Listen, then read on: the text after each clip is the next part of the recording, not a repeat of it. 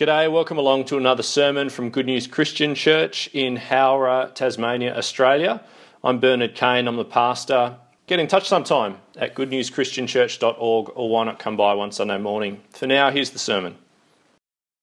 John 15, 13. Folks, did you spot that one as we went through? John 15, verse 13. I don't know everyone here today. Um, I've only met some of you just this morning.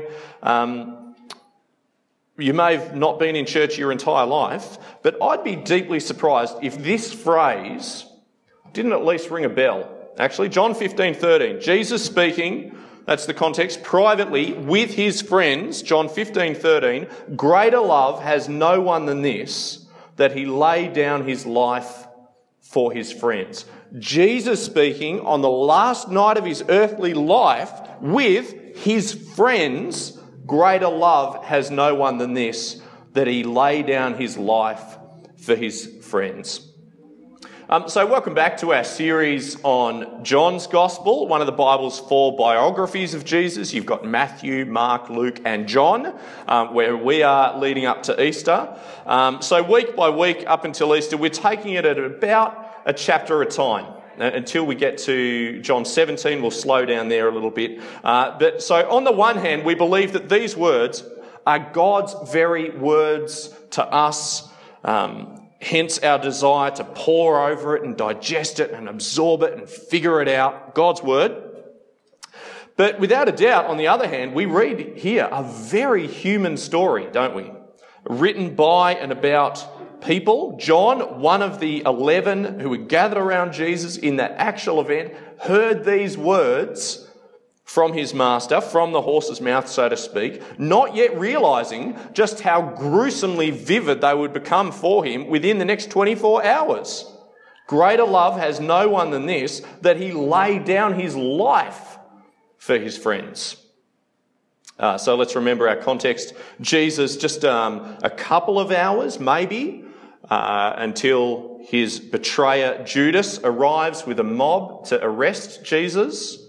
And then 12 hours, just round figures approximately, 12 hours, let's say, from his conviction and sentencing to be crucified. And then by late tomorrow afternoon, in the story's time, Christ's body will hang lifeless from the cross. Jesus, knowing what lay ahead, spoke these words Greater love has no one than this, that he lay down his life for his friends. Um, my point is simply this this morning as we try to find our bearings coming to this passage in John 15, Jesus wasn't mucking around. He wasn't mucking around. His words shouldn't ring hollow like some quotable quote, um, you know, pretty font against a soft focus landscape kind of a thing stuck on your Pinterest wall um, or whatever. And today, I guess I'm hoping that, yes, we get a sense of, well, not just the gravity of Jesus' words here, we should get a sense of that, but also the lightness that they invite us into. The gravity and the lightness. May we sense something of the lightness that we can enjoy knowing that Christ counts us among the friends that he had in mind there. Greater love has no one than this, that he lay down his life for his friends. You know, we, we have that beautiful old song, don't we? What a friend we have in Jesus. May we appreciate some of the lightness that that, should, that reality should bring us. Uh, so today we're going to unfurl some of the layers of, um, of what friendship with Jesus might mean for us. Can we please pray as we come to John 15? Let's pray. Father God in heaven, these pithy little phrases, these inspiring quotes, these aspirational one liners that we come across in life, they have their place. They encourage us at times, they challenge us, uh, they really do inspire us. Sometimes they are just the kick that we need. But today, Father, we pray for more than a momentary prod in the right direction. We ask, would you please grant that we deeply appreciate these weighty words of our Lord? As he approached the darkest hours of his earthly life. Father, we have before us an entire chapter of Christ's speech, speech that's still relevant as your word to us. So please give us wisdom to rightly get what he was saying to them then and what you are saying by your Spirit to us now with these same words. Give us courage, Father, to face it where it might prove hard or difficult or uncomfortable or confronting. But give us too um, affections that appreciate the beauty of Christ's call on our lives here this morning. Yes, even his claim over our lives here this morning. We ask it in Jesus' name. Amen. Could we please get a little bit of a run up to um, our passage today by just looking at that Old Testament reading that Pia read so very well to us just before from Isaiah 5? Do you remember the image there in the Isaiah 5 reading? Um, I chose it quite deliberately. Isaiah 5 from verse 1. I'll give you a chance to flick to it if you've uh, got it in your lap. Isaiah, an 8th century BC prophet, so sometime in the 700s BC, um, looking toward God's saving work, but looking around um, at the nation, the reality which was not so impressive in his time um, amongst God's people. Isaiah 5, verse 1 I will sing for the one I love, a song about his vineyard. Right, there's the image.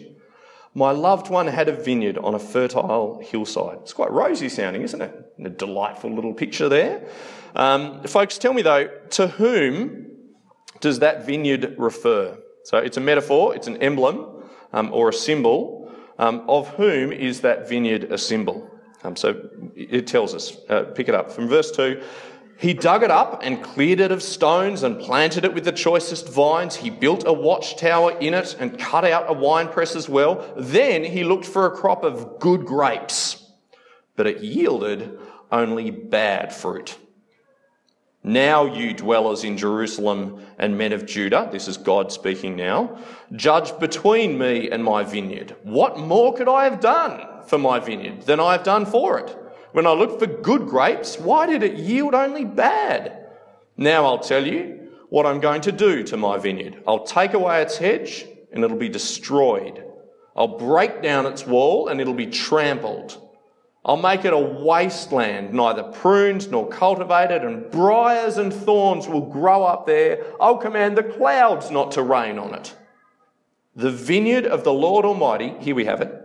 The vineyard of the Lord Almighty is the house of Israel and the men of Judah are the garden of his delight. And he looked for justice, but saw bloodshed. For righteousness, but heard cries of distress. So here's our little um, history lesson from, you know, 700 years before Jesus. Who's the vineyard? My people, God's people isn't it? It's there in that last bit. The vineyard of the Lord Almighty is the house of Israel. That is to say, my people, who, as far as I'm concerned, live fruitless lives. God is saying of them in that time um, in history. They have stuffed it. For all of my care and cultivation and attention, you're a mess, and it will end badly for you, O my people.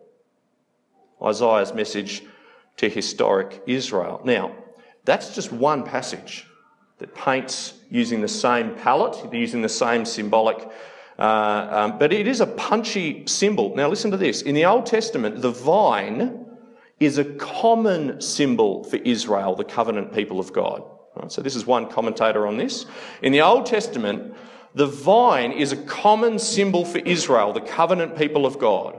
Most remarkable is the fact that whenever historic Israel is referred to under this figure of a vine, it is the vine's failure to produce good fruit that is emphasized, along with the corresponding threat of God's judgment on the nation. Now, in contrast to such failure, do you see where we're going now? Jesus claims, I am the true vine. That is, the one whom Israel pointed, uh, the one to whom Israel pointed, the one that brings forth good fruit. And he points out, look, in John's gospel so far, says this writer, Jesus has already superseded the temple, the Jewish feasts, Moses, various holy sites. Here he supersedes Israel as the very locus of the people of God. Folks, take, take another look now at uh, that heaving great statement. John chapter 15, verse 1. Would you come with me there, please, to these 11 God fearing, Bible believing Jewish men on the eve of Jesus' own death? John 15, verse 1. I am the true vine. Jesus speaking. I am the true vine, and my Father is the gardener. He cuts off every branch in me that bears no fruit, while every branch that does bear fruit, he prunes so that it will be even more fruitful. You, that's the 11 men with him, are already clean because of the word I have spoken to you. Remain in me, and I will remain in you. No branch can bear fruit by itself, it must remain in the vine. Neither can you bear fruit unless you remain in me. I am the vine, you are the branches. If a person remains in me and I in him, he'll bear much fruit. Apart from me, you can do nothing.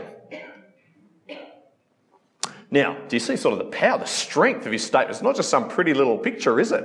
Um, now, uh, brothers and sisters, this morning, is it fair to say when we hear this kind of stuff from Jesus, he, I mean, he says it fairly often, this kind of exclusive stuff, it, it's my way or the highway. You're either with me or you're not kind of stuff.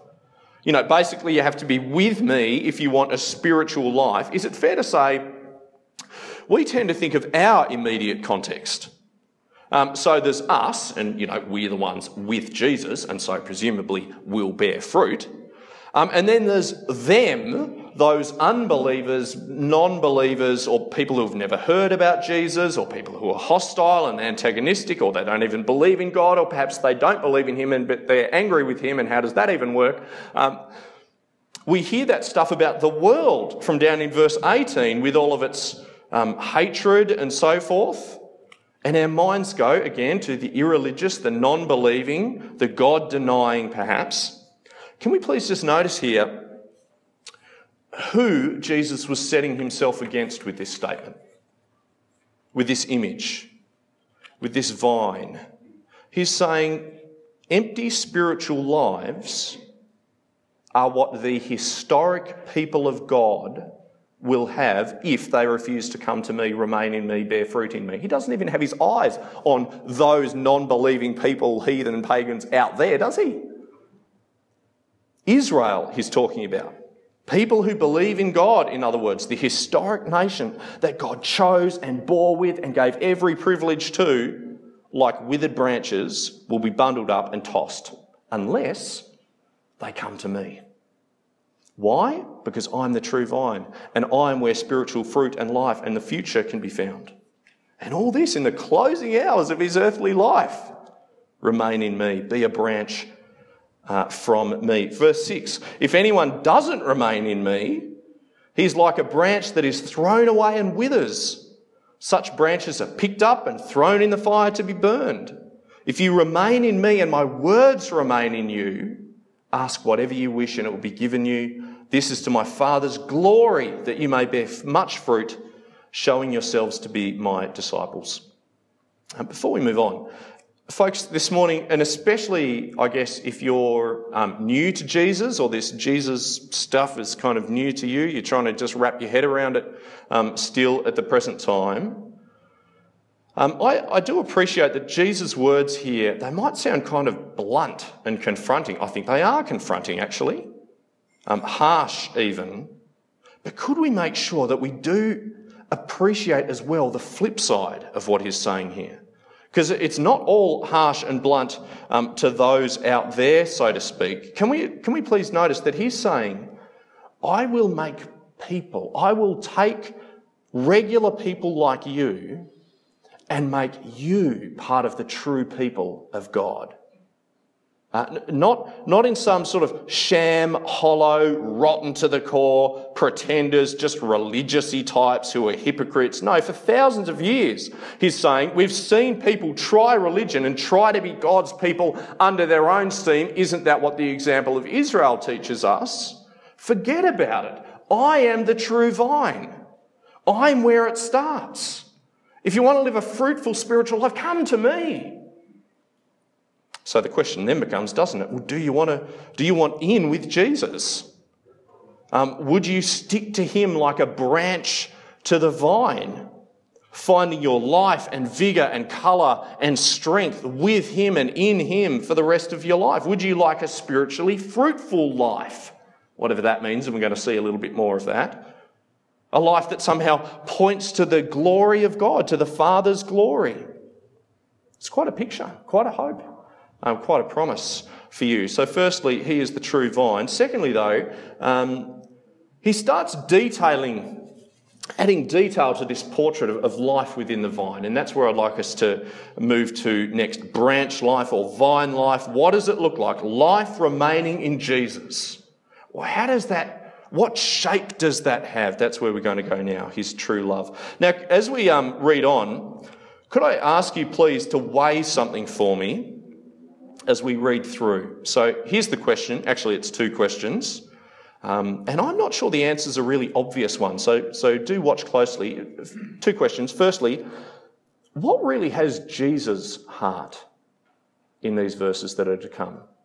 What, what really seems central to him, seems to grip his heart um, more than anything else? That's the first question to have in mind as we read these verses. And secondly, related to it, what is supposed to capture our hearts?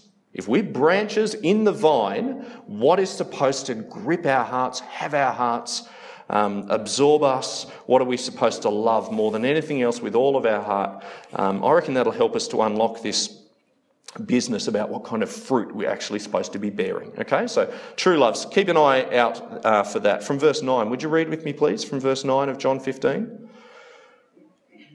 As the Father has loved me, so have I loved you. Now, remain in my love. If you obey my commands, you'll remain in my love, just as I have obeyed my Father's commands and remain in his love. I've told you this so that my joy may be in you and that your joy may be complete. My command is this love each other as I have loved you. Greater love has no one than this, that he lay down his life for his friends. You are my friends. If you do what I command, I no longer call you servants because a servant doesn't know what is uh, his father's business. Instead, I've called you friends. For everything that I learned from my father, I have made known to you. You didn't choose me, but I chose you and appointed you to go and bear fruit fruit that will last. Then the Father will give you whatever you ask in my name. This is my command love each other. It's very strange to our modern ears. Um, just some of the little combinations in there. Did you notice some of those? What have we got? Obey, obey, right alongside love. How can they go together?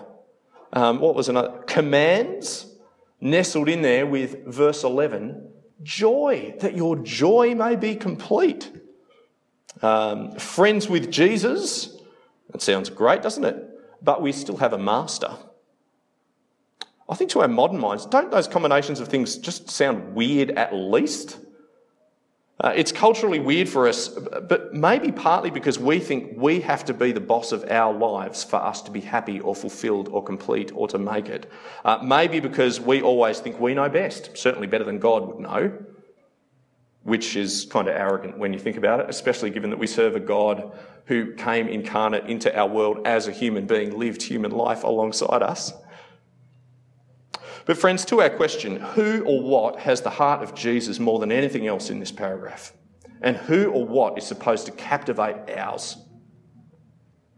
I know that verse 13 says that, well, it's one another, isn't it? It's friends. Verse 13, we've already read, I've, I don't know how many times I've said it already. Greater love has no one than this, that he laid down his life for his friends. Verse 17 is like it, right at the end of that paragraph that I read. This is my command love each other.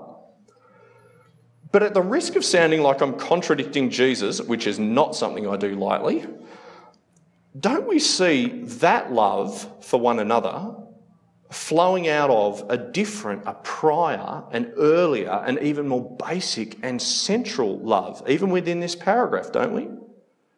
Um, Jesus' love for God, his Father. Isn't that what fuels his love for us here? Even commands uh, his love for us, even inspires his love for us. Can I use that word? So, verse 9, as the Father has loved me. Do you see the primary relationship? So I have loved you. Um, uh, verse 10, just as I have obeyed my Father's command and remain in his love. Now, why do I labour this? What, what's the point of going on about this if the application's still going to be love one another? It's simply to say this if you'd say that you're living basically a Christian life, I mean, not with Jesus, but I mean basically Christian in, in how it looks, because you're trying to be loving to other persons, just like Jesus was loving to his friends, while in your heart, you, if you're honest, do lack a kind of true and vibrant and ardent love for God and his Christ. Can I just put it to you a few things? Firstly, I don't think Jesus recognises that as a Christian life. I mean, that's worth noticing, isn't it, at least?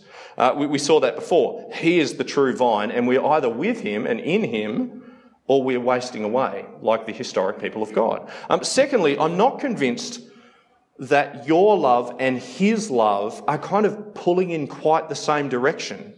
You might be a lovely person, I'm not going to deny that, but I'm not sure that they're pulling in the same direction. Uh, I'm not sure that you uh, it seems that there's a bigger intention and plan and direction, the master's business, about which um, we're supposed to be kind of pulling, a, direction that we're supposed to be going in our love. It's about people coming to recognize and embrace Jesus for who he is um, and, uh, and, and life with us in him.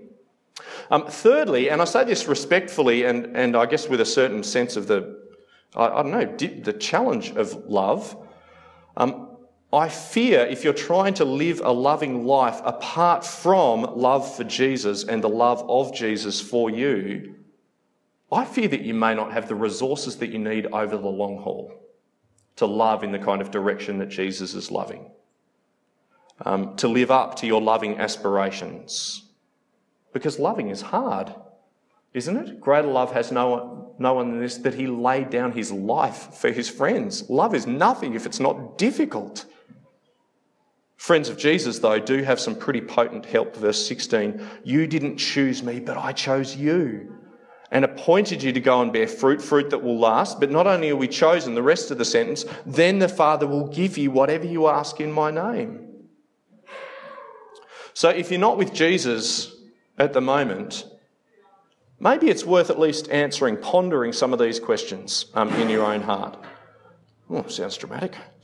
Um, but no, think, think on these. Am I ever likely to find a greater mentor than Jesus when it comes to love?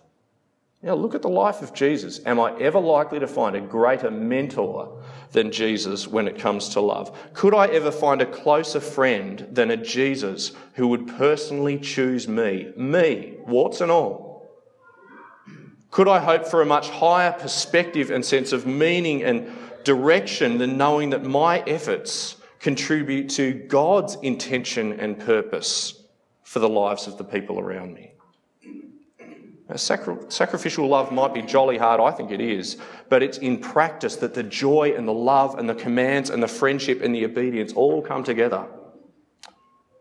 Lastly, so he's the true vine um, who puts his true love on display um, to the disciples and for us to then join him in. But the reality is that they face a tough road. They face a tough road. Thirdly, lastly, come with me to that last section of Jesus' speech to his disciples here in John 15. Um, so, as we've seen, it's not just those bad guys out there, those unbelieving, irreligious, God hating monsters, or something like that. Um, no, the world is full of ordinary people, which for them, ordinary meant upright Jewish men and women who went to the synagogue, who read their Torah, who tried to follow God's laws. But the fault line was along the, was with Jesus, wasn't it? Jesus is the only way to God in the end. Now, are you with him? Because if you are, please don't expect it to be smooth sailing. Verse 18, read with me there. If the world hates you, keep in mind that it hated me first. If you belong to the world, it would love you as its own. As it is, you don't belong to the world, but I've chosen you out of the world. That's why the world hates you. Remember the words I spoke to you? No servant is greater than his master. If they persecuted me, they'll persecute you. If they obeyed my teaching, they'll obey yours also. I just want us to think just a moment longer on this language of uh, the, the world, this hatred, and all of this kind of stuff. Because I think when that kind of rhetoric, you know, the hateful world, I think when we hear it just in modern speech, I think it's usually put to one of two purposes, and I think neither of them fit here. Um, so we sometimes hear it like, look at how awful the world is out there. Gosh, we've got to steer clear of them. You know what I mean? Look at how debauched, broken, um, evil, how awful the world is. We've got to steer clear of them. Now, the interesting thing is, and we'll get to this in a moment, Jesus actually counsels us the opposite.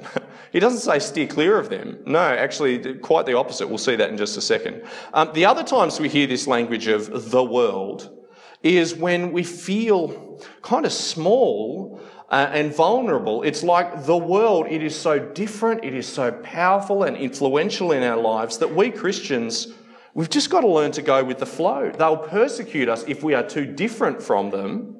So we've got to learn to blend in. You can't expect young Christians to um, do this or refrain from that in the modern world or whatever it is. Do you see how the thinking goes? You just got to blend in. We can't be too different.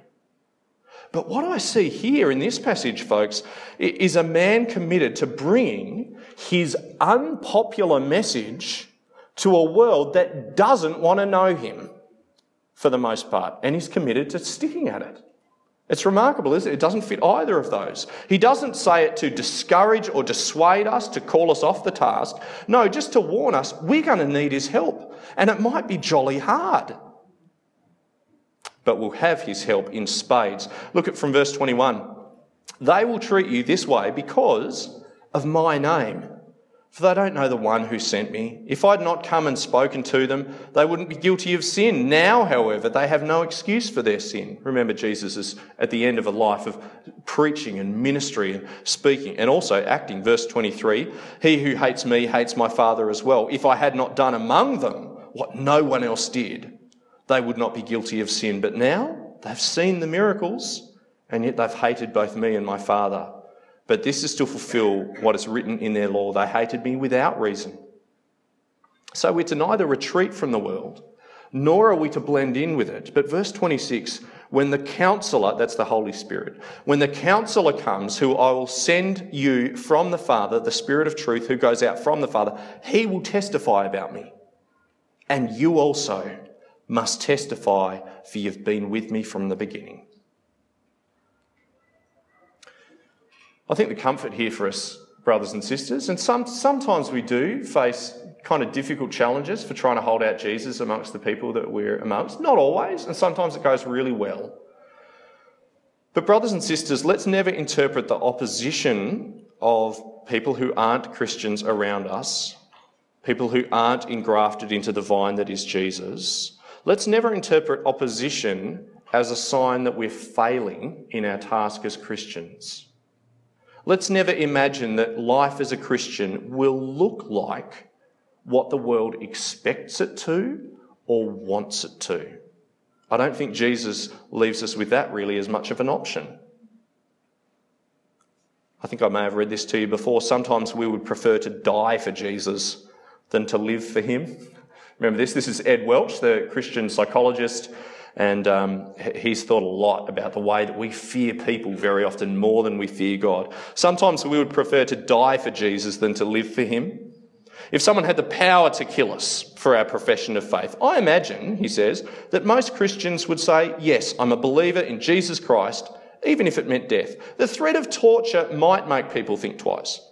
But I think most Christians would acknowledge Christ. However, if making a decision for Jesus means that we might spend years being unpopular, ignored, poor, or criticised, then there are masses of Christians who temporarily put their faith on the shelf. Death isn't imminent, so why hurry into such a rash decision? There'll be time later to get things straight with God. In other words, says Ed Welch, kill me but don't keep me from being liked, appreciated, or respected. I can sure relate to that. I think those are sage words as we carry the gospel in our neck of the woods, in our classrooms, um, in our friendship circles, in our lounge rooms, out in the ute, in the work ute, as we go through the week, in our marriages, even with our significant other. If you belong to the world, verse 19, if you belong to the world, it would love you as its own as it is, you do not belong to the world, but I have chosen you out of the world. Let's wrap up. So, John 15. John 15, on the eve of Jesus' own death, as he stared down the barrel of putting this little maxim into gruesome practice greater love has no one than this, that he laid down his life for his friends. John 15 paints for us this morning not a sorry picture of the wearisome road ahead for us Christians, not in the main. I think it paints a portrait of our great Saviour's greatest love for us and the gift that it is to be part of something that a watching world cannot quite grasp or understand, even as we invite them to be a part of it with us. Can I leave you just with the example of um, one bloke?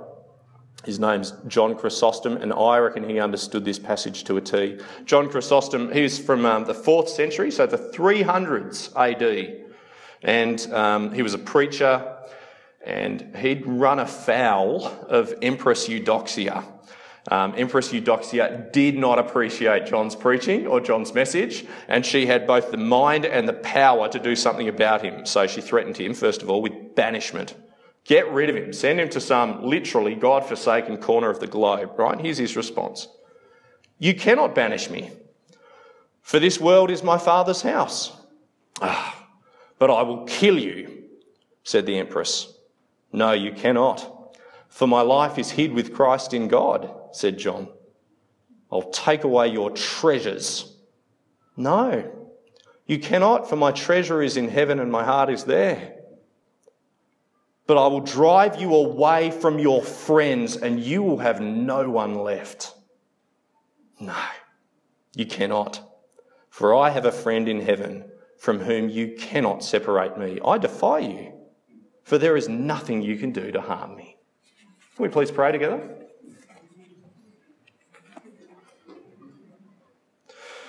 Father in heaven, it sounds so dramatic, this um, life in the vine, remaining in Jesus, abiding in Him, when it's before a, a threatening and powerful empress who commands our lives, our treasures, our friends, our world. It sounds so dramatic, and yet, Father, um, we know that you are mighty to save even there, and we give thanks for our late brother John Chrysostom and for his faithfulness, clearly a work of your Spirit in his life.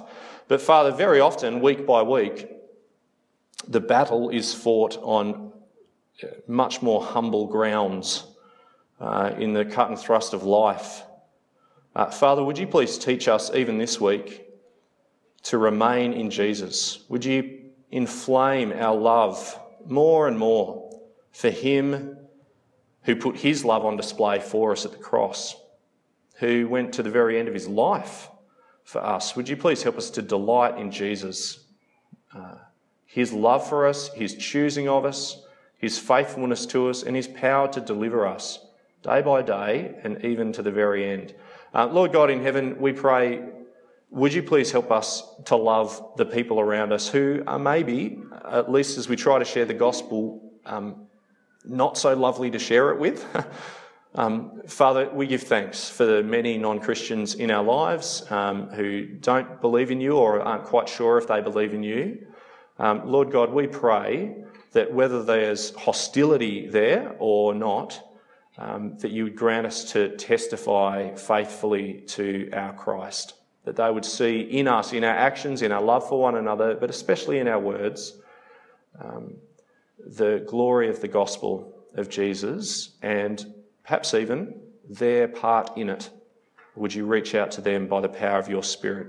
Uh, would you choose them, we pray, uh, for salvation, just as you've chosen us? May they come to know the security in Christ that we have as a friend. And we pray it in Jesus' name. Amen.